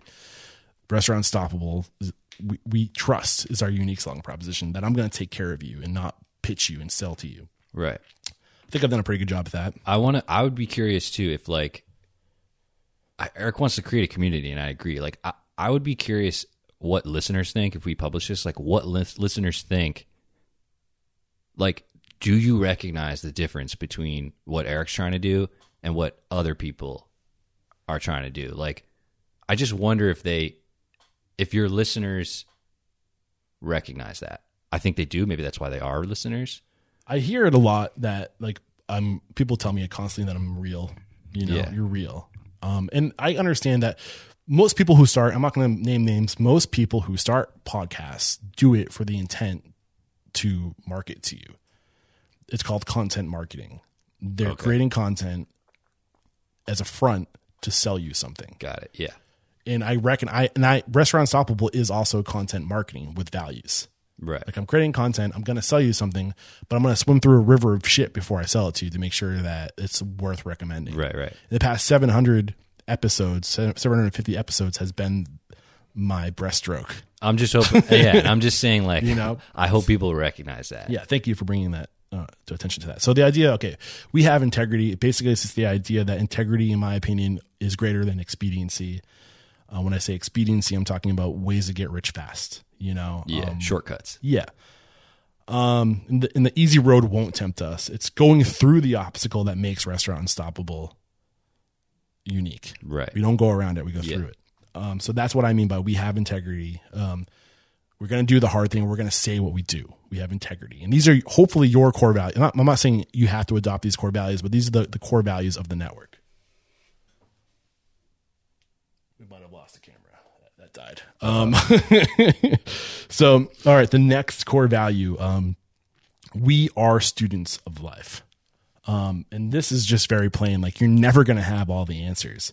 If you want to be in our network, you understand that you're always going to be learning, that you will never find the best way to do it, there, or there's a better way specifically for you, and that the learning never stops. Yeah. There's that- there's no end point Yeah. in the network. I think part of that when I'm communicating as a student is that you're you have an open mind. Like you you recognize that you're never going to be the best, that you're never the expert, that you that you you need to be a student first, and when you do that, you have an open mind, and it forces you to get perspective. It forces you to learn and grow as an as an individual. So we are students. Um, we educate. It's not enough that you learn this stuff if you learn it and you and you apply it, you need to pay it forward. You need to be the educator. You need to help those around you to lift them up to your level, to encourage them, to grow them. We educate, and that's what I'm doing. I'm a student. I'm going out. I'm learning. I'm pulling these lessons in. I'm paying it forward. I'm sharing them. I'm I'm um, I'm I'm echoing the biggest lessons I've learned. We collaborate. I can't do it by myself. You can't do it by yourself. Nobody can do it by yourself. If you want to go further, you have to go together. Um, and that's what I mean by we collaborate. And I really think that this is how we're meant to be. We're meant to function in teams. We're meant to be a part of a community. We're meant to lean on the strengths of others and to to count to um compensate for our weaknesses because we're all none of us is perfect. We all have our weaknesses, but together we're stronger. And you need to stop looking at the restaurant down the street as your competition. They're your collaborator. And you need to support them and they'll support you and you you will go, you will rise to the top of your community together. So we collaborate. And that's mm-hmm. kind of like what's happening in the network. I know that I'm not the, the guy who's the best in operations. I know I'm not the guy who's the best with finances. I know I'm not the best at culture, but I can collaborate with my competition and then say, Hey, you're better at this than I am, but Hey, I have more of a audience than you do. So why don't you use my audience to promote your skill set? Cause I trust you. You trust me. Win-win situation. Yeah. Yeah. We show up. That's half the battle, man. Like you pointed it out earlier, saying like I showed up for three or four years by myself. Yeah. You got to put the work in. You got to show up. Yeah. You can't spend thirty dollars a month to be a part of Restaurant Unstoppable Network and say I'm I'm paying. Where's the result? Right.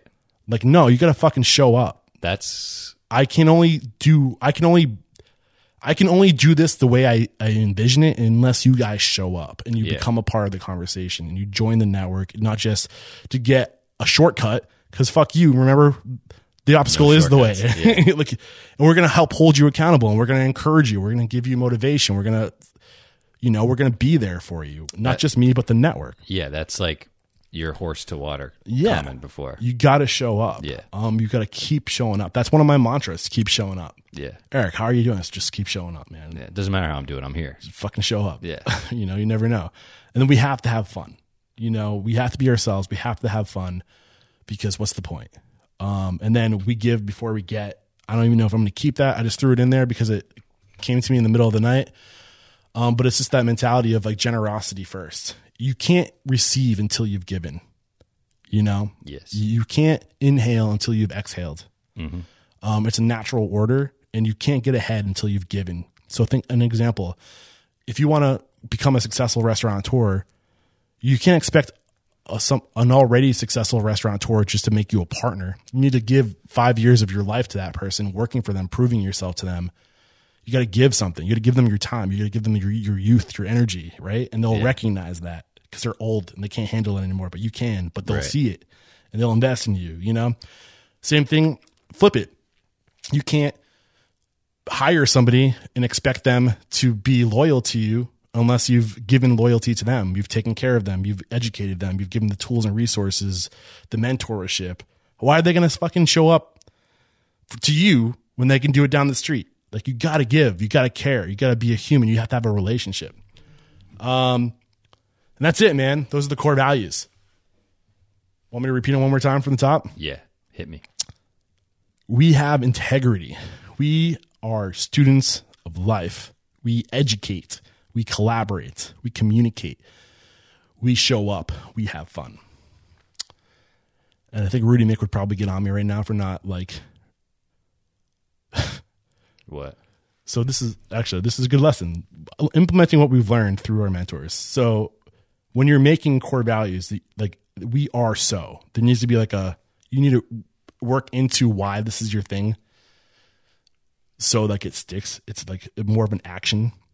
He's probably shaking his head at me right now. So I'm just gonna say so we have integrity, which builds trust. Which is how I should be saying these, but I'm still working out like the the details. We are students of life. Our eye, our our open minds lead to constant growth and innovation. We educate constantly, building and fortifying those around us. We collaborate so we benefit from the strengths and diversity of the tribe. We communicate so we can better show up for each other. I didn't even say that one. I missed that communications, didn't I? Whoops. Well, whoops. This we're not perfect. You were given the brief version. Now this Yeah. the more full version. Yeah, and we show up understanding consistency and persistence over time always wins. We have fun because otherwise, what's the point? And then, so when you're making your own core values, say we, it's a collective because this is who we are. You're stating it. It's not, it's more powerful that way. And then say, and so, and, and so. So we are, be, which means fill in the blank. Right. So you make your, your core value a statement with a why, you know? Yeah. So you would have known that if you joined the network and joined us for the core values uh, workshop that Rudy did, um, which you can still watch. It's live right now. Um, I have a question. yeah, It's kind of specific, but the last core value, like if if you knew someone who was in this industry and they were doing everything right, but they weren't having fun, what would you suggest? get out. Okay. Just curious. Why do it? You know, Yeah. um, either get out or, or redefine yourself. You know, Yeah. get out of that situation. Yeah. What's the point? Or take a step back and be like, maybe I am enjoying this. Yeah. Because what's the alternative? Or maybe you're just focused on what you don't enjoy, which Right. is you know pessimism. Yeah, which is you know another reason why I think you should scale slowly and focus on what you do like and don't chase money because Right. it's going to create a situation that you don't have fun with. You know. Yeah. So I think we should probably wrap up the conversation because it's been Yeah. over an hour and a half. Um, we accomplished what we wanted to do. Um, we wanted to kind of share what's going on in our lives, um, where we are. Um, I guess basically what I want to communicate, and this is something that um, I need to be better about. Um, I recognize I can't do this on my own. I do have help. I've had people in my corner, but I need more help. Um, and you pointed out, Jared, that I need a producer. Yeah. Um, I know I need a manager because I'm not really, you know, I need somebody to manage me. And I also need, I think we need, um, we need a community manager because I don't, I don't, I'm, I don't like to be the person that's communicating written, like, I'm not a chatty kind of person when it comes to like written language, you know? And I think that we need that presence within the community to be the person that's plugged in that knows the content well enough to be able to like respond to people and to say, oh, like you check out this episode or that episode. We need somebody who's there communicating, inviting people or like eh, welcoming people. Right. I'm going to be there physically in, in like my human form, like video all the time, Yeah. but I don't want to be, I can't be, I, I'm not the right person to be plugged in, written, the, like the, the, the chatter, Yeah. the responder. Online interactions. Yeah.